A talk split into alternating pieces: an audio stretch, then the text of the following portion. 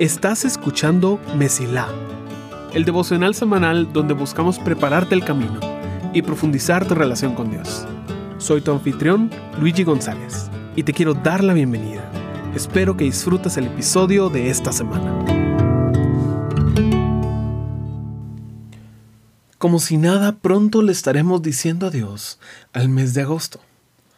No por nada pasa el tiempo, pero también es un privilegio como Dios nos regala tantos días. Terminando este mes, estamos concluyendo nuestra serie titulada La Gran Apuesta.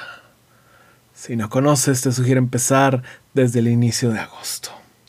Pero este nombre ha sido algo raro, porque apostar no es algo que hacemos los creyentes. Sin embargo, es una manera de ver la forma en la que estamos confiando en Dios debido a que no conocemos el futuro. Estamos haciendo una apuesta con nuestro tiempo, invirtiendo nuestro esfuerzo, nuestros tesoros, creyendo que Dios es quien dice ser, que Él es bueno, verdadero, que Él recompensa a los que lo buscan con sinceridad. Hemos hablado tantas cosas sobre este tema. Así que te invito a que me acompañes una vez más para hablar de la gran apuesta que le hacemos a Dios. Me gusta el lenguaje de apostar, si te soy sincero. ¿Sabes por qué? Porque si te hablo estas mismas cosas en los términos que utiliza la Biblia, inmediatamente rechazamos la idea. si te digo que a veces le apostamos a otras cosas que no son Dios, parece hasta inocente. Parece que estamos tratando de ayudarnos de cosas extras para vivir la vida cristiana. Pero si no has hecho la conexión, todo este mes hemos estado hablando de idolatría. ¿Qué? No puede ser idolatría, yo nunca. Eso solo los israelitas en el Antiguo Testamento. Me temo que sí. Claro, tal vez no hemos armado un becerro de oro, pero de seguro que a menudo ponemos nuestra confianza en algo que no es Dios. De seguro que dependemos y buscamos seguridad en cosas que no son Dios. De seguro que nuestra búsqueda de control viene de la mentira de que podemos hacerlo mejor que Dios, siendo nosotros nuestro propio becerro. La idolatría no es postrarse ante una estatua es colocar algo en el lugar de Dios en nuestro corazón. Este puede ser nosotros mismos. Puede ser una persona cercana. Puede ser el trabajo, pueden ser nuestras habilidades, conocimiento, pasado, cualquier cosa en el lugar de Dios es un ídolo. Y yo sé, ya usando este vocabulario suena tan grave. Estamos hablando de apostarle a Dios, no del pecado. Pero la verdad es que desde el primer día estuvimos hablando de idolatría. Hablando del Antiguo Testamento, hay un pasaje que quiero que veamos. Se encuentra en el libro de Josué y dice así. Por lo tanto, teme al Señor y sírvelo con todo el corazón. Echa fuera para siempre los ídolos que tus antepasados adoraron cuando vivían del otro lado del río Éufrates y en Egipto. Sirve únicamente al Señor. Pero si te niegas a servir al Señor, elige hoy mismo a quién servirás. ¿Acaso optarás por los dioses que tus antepasados sirvieron del otro lado del Éufrates? ¿O preferirás a los dioses de los amorreos, en cuya tierra ahora vives? Pero en cuanto a mí y a mi familia, nosotros serviremos al Señor. Josué 24, 14 y 15. Esto se lo dice Josué al pueblo de Israel justo al final del libro. Y al leer esto, inmediatamente tomamos el papel de Josué. Decimos, sí, aquí yo soy Josué, yo soy el héroe de la historia. Claro, por supuesto que yo y mi familia siempre serviremos a Dios, no hay duda. Por supuesto, nosotros siendo los protagonistas y los héroes de la historia. Pero la verdad es que estas preguntas también están dirigidas para nosotros. ¿A quién vamos a servir? Como seres humanos tenemos que apostarle algo. ¿Quién será el objeto de esa apuesta? ¿Seremos nosotros mismos? ¿Serán nuestros pastores? ¿Serán nuestras tradiciones?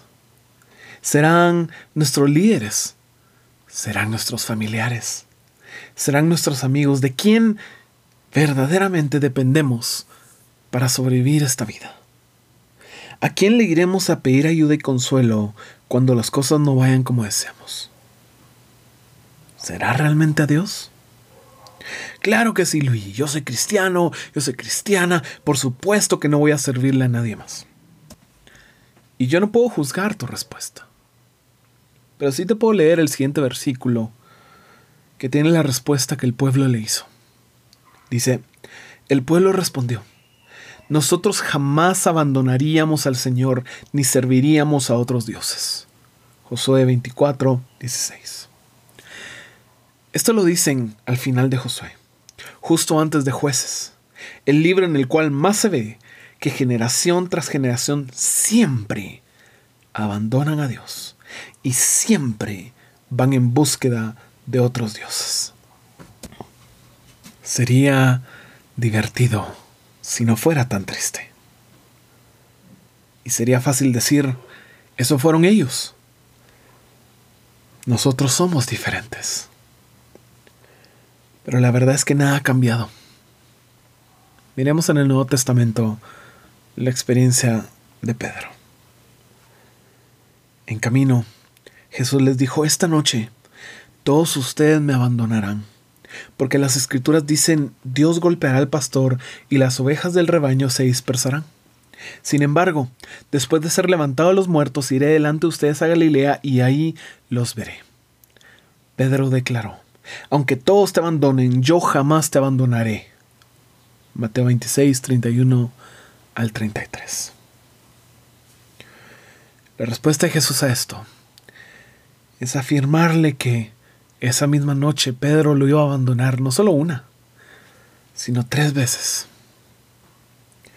Y yo sé que parece una historia tan alejada de nosotros, pero nos revela que aunque tuviéramos a Jesús enfrente, seguimos con nuestras tendencias para buscar otros dioses. Y aunque tengamos todo el deseo de ser fieles, que aún nos equivocamos y nuestro corazón busca seguridad extra. No, no estamos negando a Jesús ante los judíos, pero ¿sabes qué sí hacemos? Cuando tenemos problemas económicos, hay algo que nos calma. Es diferente para cada persona. Para algunos son sus ahorros. Y cuando piensan en ellos, tienen un poquito más de paz. Para otros es su actitud de esfuerzo. Y al asegurarse de que todo va a salir bien, porque ellos son esforzados, se sienten un poquito mejor. Para otros es el título que cuelga en su casa, que les dice, tú has trabajado, tú te mereces una buena carrera. Para otros es aquel amigo o familiar que los puede sacar de la situación. Ahí está nuestra seguridad extra. Claro, oramos para que Dios nos ilumine y nos ayude, pero si somos sinceros, no estamos tranquilos después de orar. Estamos tranquilos hasta después de ir a esa cosa. Hasta que esa solución nos hizo la promesa de que todo va a estar bien. Tuvimos un día agotador en una semana terrible. Estamos de un bajón devastador y ya nos mentalizamos que necesitamos algo que nos levante. ¿Qué es eso que nos levanta? ¿Realmente es Dios? ¿Realmente vamos directamente con Dios a pasar tiempo con Él y dejar que su presencia sea la que nos levante el ánimo? ¿O nos vamos a películas para escapar de la realidad? o nos vamos a la comida y bebida para olvidar por un momento nuestro estrés. Nos vamos a hablar con esa persona que siempre nos escucha y nos calma. Yo sé, lo racionalizamos con, ay hombre, solo para desestresarme. Es solo para pasar el rato difícil. Pero la verdad es que delata aquello en lo cual hemos puesto nuestra confianza. Es un ídolo y toma la forma de algo que en cualquier otra situación tal vez sería bueno y agradable. ¿Orar a Dios? No. Mejor que mi pastor ore por mí. ¿Leer la Biblia? No, mejor me voy a leer un libro que habla más a mi situación. ¿Adorar a Dios? No, mejor me voy a meter a redes a ver quién me puede dar una palabra de aliento ya que lo estoy pasando tan mal. Todos, todos, caemos en lo mismo. Dios parece no ser suficiente para nosotros. Así que buscamos algo extra. Y ese es el meollo del asunto. En que cuesta ubicarlo porque no es que estemos abandonando completamente a Dios, es simplemente Señor, por favor compartí tu lugar con esta cosita. Sí, yo le he puesto a Dios mi eternidad, pero ya el día a día, ya mi trabajo, ya mi familia, prefiero un poco de seguridad extra. No te molesta, ¿verdad, Señor? Compartir tu trono con algo más, ¿verdad? Total, sigo siendo cristiano. Yo sé que es difícil, y como todos, yo personalmente lucho con cosas en las cuales he puesto mi confianza aparte de Dios. Pero este no es un lugar para quedarnos. Dios no solo quiere nuestra eternidad, lo quiere todo, todo. Quiere el primer lugar en nuestro corazón y nuestro proceso para madurar como creyentes es empezar a poner todo en su lugar correcto. Dios quiere que todo lo invirtamos en Él. Y no me refiero a dar todo nuestro dinero a la iglesia. No me refiero a ir al otro lado del mundo a ser misionero. No, me refiero a algo más interno, algo más fundamental. Al final del día, ¿a quién le estamos apostando? Que sea a Dios en toda área de nuestra vida.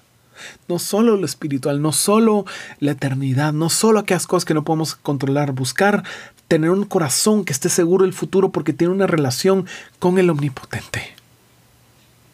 Al final del día, ¿vale la pena? Así como este ministerio ha valido la pena en estos dos años, hay un llamado en tu vida para que le apuestes a Dios, sea iniciar ministerio, ser líder, ser buen esposo, esposa, madre, padre, hijo, hija. Hay algo para lo cual hemos sido creados y vale la pena confiar en Él. Al final del día, ¿cuál es la recompensa? Va mucho más allá de lo que podemos imaginar.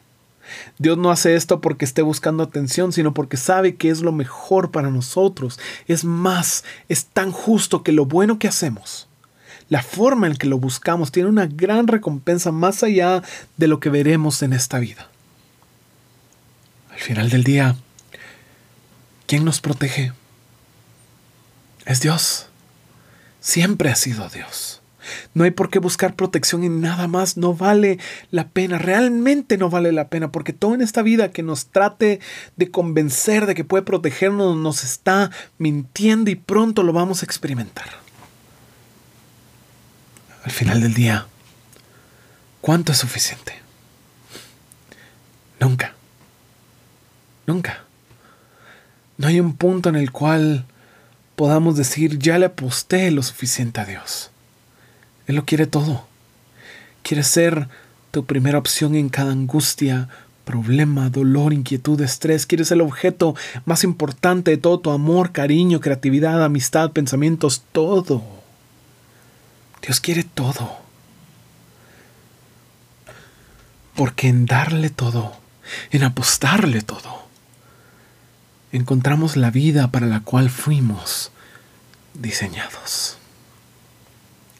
Deseo que cada día sea un paso adelante en confiarle todo tu ser a tu Creador y que tu camino se mantenga siempre despejado.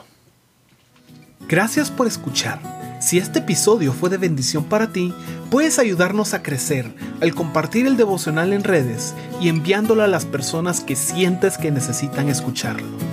Gracias por ser parte de Mesila.